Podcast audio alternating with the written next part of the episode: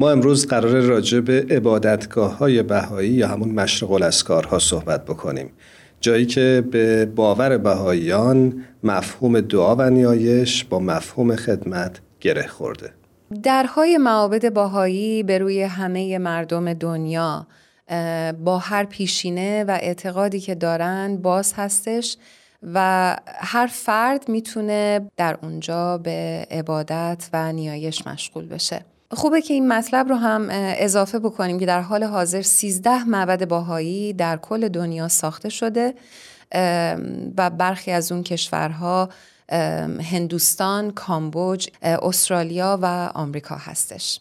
در آوریل 2023 یعنی امسال برنامه هایی برای تأسیس سه معبد تازه در کشورهای کانادا، زامبیا و نپال اعلام شد. دوستان خوبمون ما در این قسمت از برنامه دو مهمان عزیزی رو دعوت کردیم که تجربه حضور در یکی از معابد باهایی رو دارن در هندوستان. خانوم زرین شاکر و آقای نوید پورگنجی. بریم با زرین و نوید همراه بشیم و از تجربهشون بشنویم از حضور در معبد نیلوفر آبی در کشور هندوستان.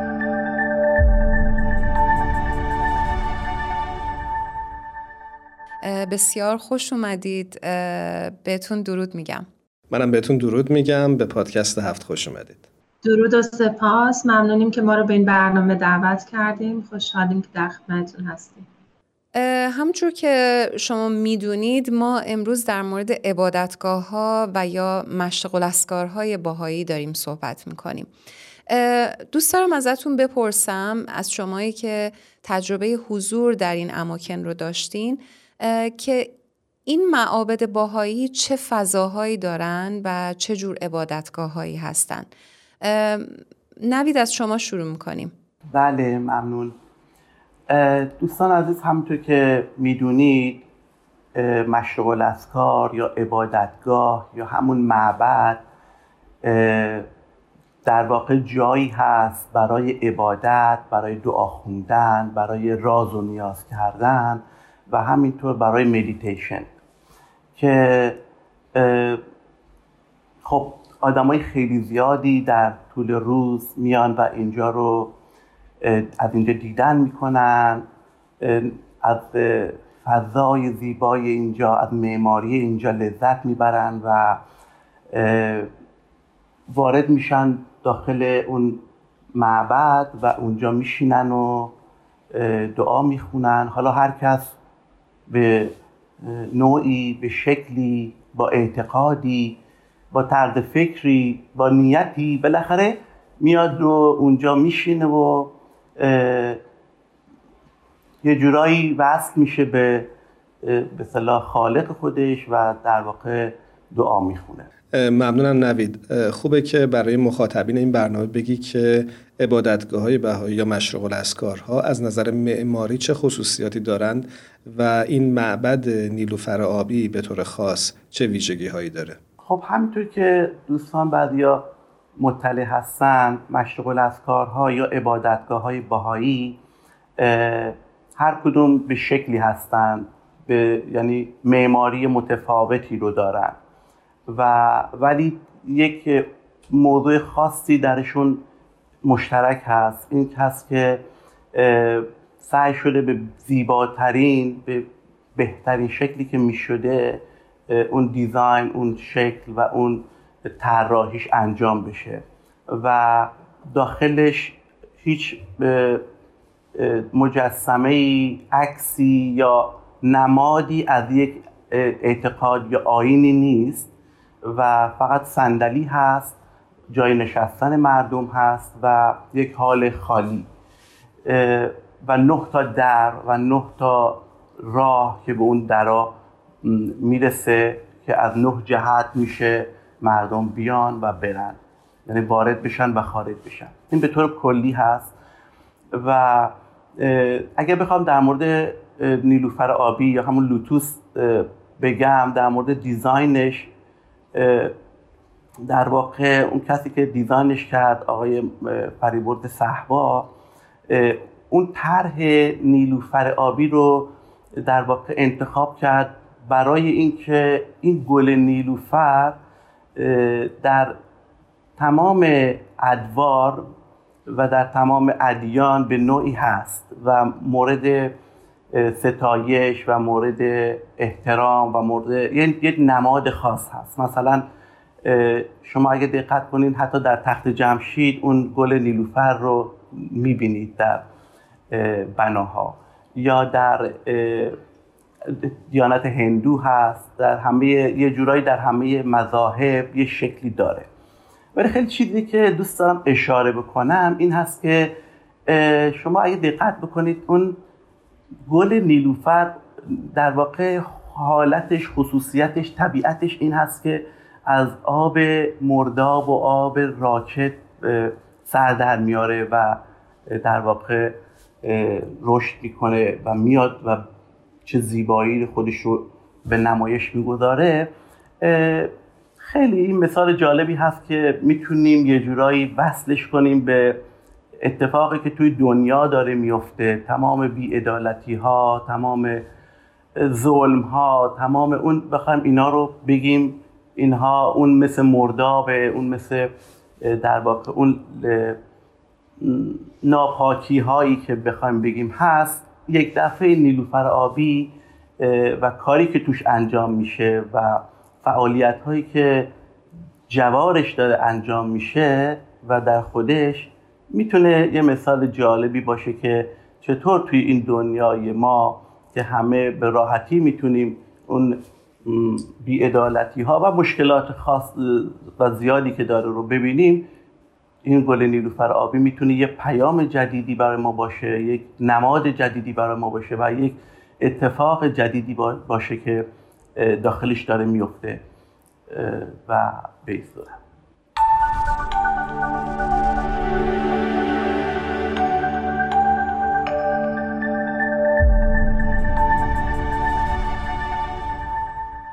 زرین از اونجایی که می‌دونم شما تجربه حضور در معبد باهایی لوتوس رو دارید یا همون معبد باهایی هندوستان می‌خوام از تجربه اولیه بازدید کننده ها برامون بیشتر بگید. چشم پرانش عزیز. والا روزانه خیلی تعداد افراد زیادی اینجا میان و با این صحنه باشکوه مواجه میشن که در وسط یک باغ یک ساختمون خیلی زیبایی رو می‌بینن. اولش خیلی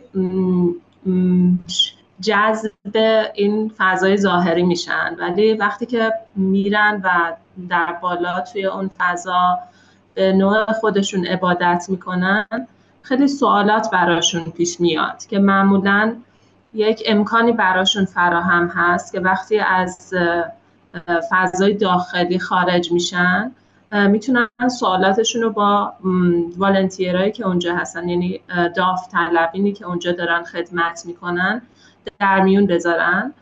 یک بروشورهایی هم به زبانهای مختلف دنیا تعبیه شده که در قسمت خروجی می‌تونن اون بروشورها رو که یک معرفی کوتاهی از حالا خود معبد هست و در مورد دعا و مناجات در آین بهایی و اهداف آین بهایی هست تو از طریق اون بروشور دریافت کنن.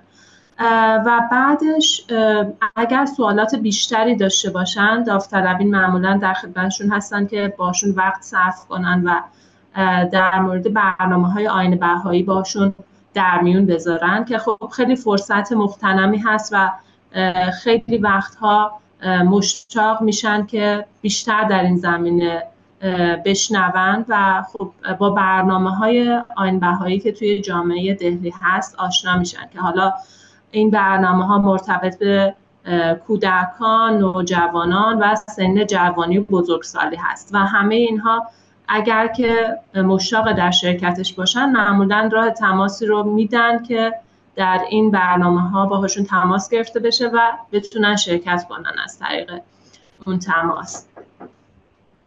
برگردیم به شما نوید.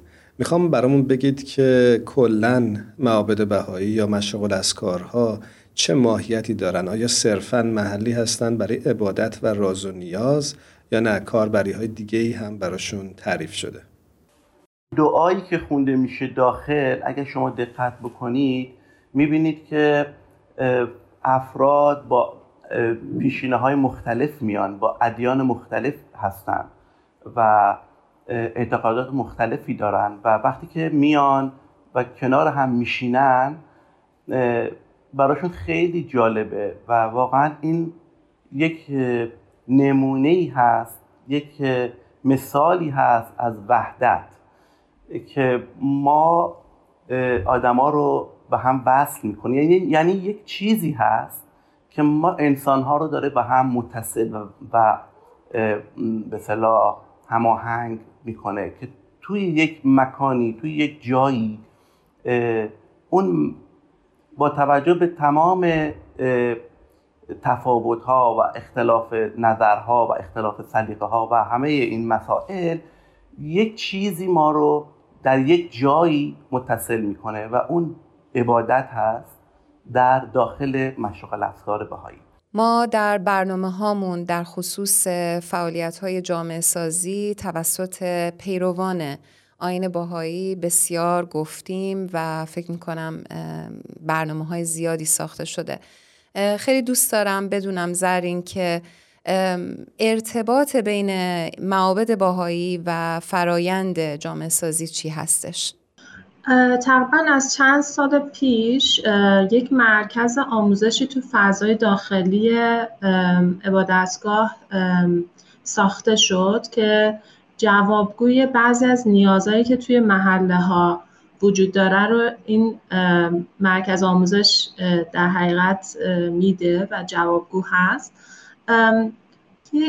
یک چیزی که من دارم می‌بینم اینه که بعضی از افرادی که توی برنامه های این مرکز آموزش شرکت می‌کنن اهم از کمپین هایی که برای نوجوانا والدین جوونا خود جوونا برگزار میشه. وقتی که میان اول در معرض برنامه های آموزشی قرار می‌گیرن خب خیلی تاثیرگذاره. و وقتی که با فضای عبادتگاه و آموزه های آین بهایی بیشتر نزدیک میشن این خودش تاثیر مستقیمی روی پیشرفت برنامه ها توی محله ها داره در مورد هدفی که این مرکز آموزش داره که من خدمتون گفتم که بچه ها نوجوانا و بزرگسالان میان و اینجا در معرض آموزش قرار می‌گیرن این نکته بعد یادآور بشم که منظور از این آموزش ها یک تلقینات دینی نیست و هر کسی با باور و عقیده خودش می‌تونه بیاد و تو این برنامه ها شرکت بکنه و با توانایی ها و استعدادهایی که داره می‌تونه به جامعه محلیش خدمت بکنه. و هر کس که تو این برنامه شرکت می‌کنه لزوما قرار نیست که در پایان این برنامه بهایی بشه یا تغییر دین بده. من فکر کنم چیزی که مهم هست اینه که ما باور داریم که تحت تعلیمات مفید افراد تواندهی میشن و استعدادها و توانایی هاشون به منصه ظهور می‌رسه و این استعدادها و توانایی ها می‌تونه برای پیشرفت یک جامعه محلی به کار گرفته بشه. این اون هدفیه که این برنامه های آموزشی داره و کمک می‌کنه که این افراد بهترین های خودشون رو توی اون جامعه محلی به منصه ظهور برسونن.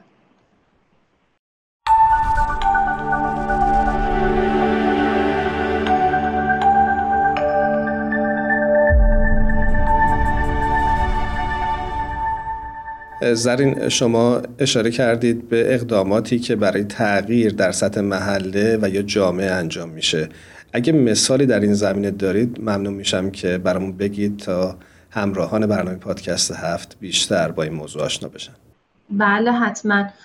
ببینید در کنار اون برنامه هایی که مرکز آموزش داره برنامه های دیگه هم طبیعه میشه. از جمله مثلا از افراد تاثیرگذار جوامع محلی دعوت و عمل میاد که بیان تحت موضوعات مختلفی با هم توی گرد همایی هایی با هم گفتگو کنن و تاثیرات خیلی بزرگی رو تا به حال داشته. مثلا یک نمونه هایی که بتونم براتون مثال بزنم یک بار از محله های مختلف تیم هایی از معلمین و مدیران مدارس دعوت شده بودند و گفتگو می‌کردن راجع به نقش تعلیم و تربیت از جنبه های مختلف یعنی جنبه جسمانی، انسانی و روحانی در تواندهی افراد در سنین مختلف. و خب برایند این گفتگو خیلی تاثیرگذار بود از اینکه بعضی از این افراد